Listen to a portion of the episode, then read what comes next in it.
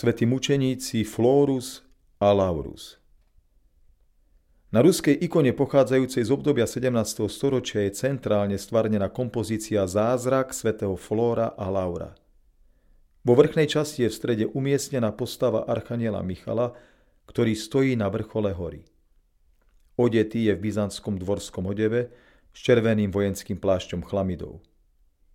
Má naširoko rozprestreté veľké anielské krídla a rozpažené ruky v žehnajúcom geste, ako symbol toho, že je poslaný Bohom.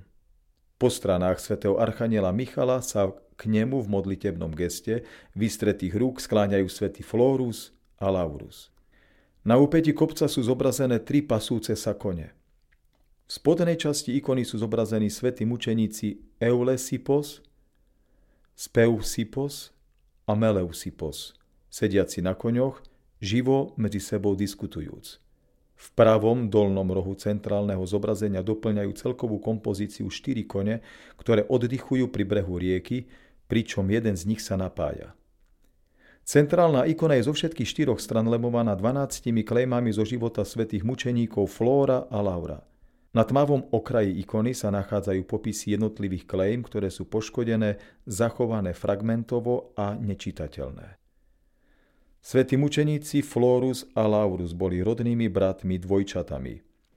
Zájomne sa podobali nielen výzorom, ale aj konaním, kde sa zrkadlila ich zbožná výchova, bezúhonnosť a oddanosť cirkvi. Ich mena majú latinský pôvod. Florus znamená kvet, Laurus vavrín. Žili v druhom storočí v byzantskej Ilírii na území dnešného Kosova – Obaja boli vychýrení kamenári, ktorí sa nielen tomuto remeslu, ale i bohumilému životu priúčili od kresťanov Prokla a Maxima.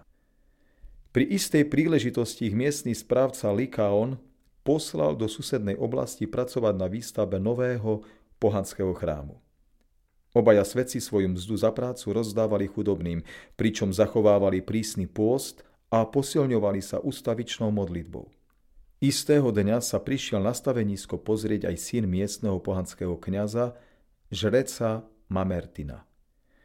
Z neopatrnosti mladíka sa stalo, že pri štiepaní kameňa úlomok nešťastne zasiahol jeho oko, ktoré bolo vážne poškodené. Svetý Florus a Laurus dodali rozhnevanému otcovi nádej, že jeho syn sa uzdraví. Zobrali mladíka zo sebou a poučili ho o Kristovej viere. Potom čo mládenec vyznal Ježíša Krista pravým Bohom, sa bratia zanedlho pomodlili a oko sa uzdravilo. Keď otec badal tento zázrak, aj on následne uveril v Krista. Po dokončení stavebných prác na chráme bratia zhromaždili okolo 300 kresťanov, ktorí pomáhali pri jej výstavbe.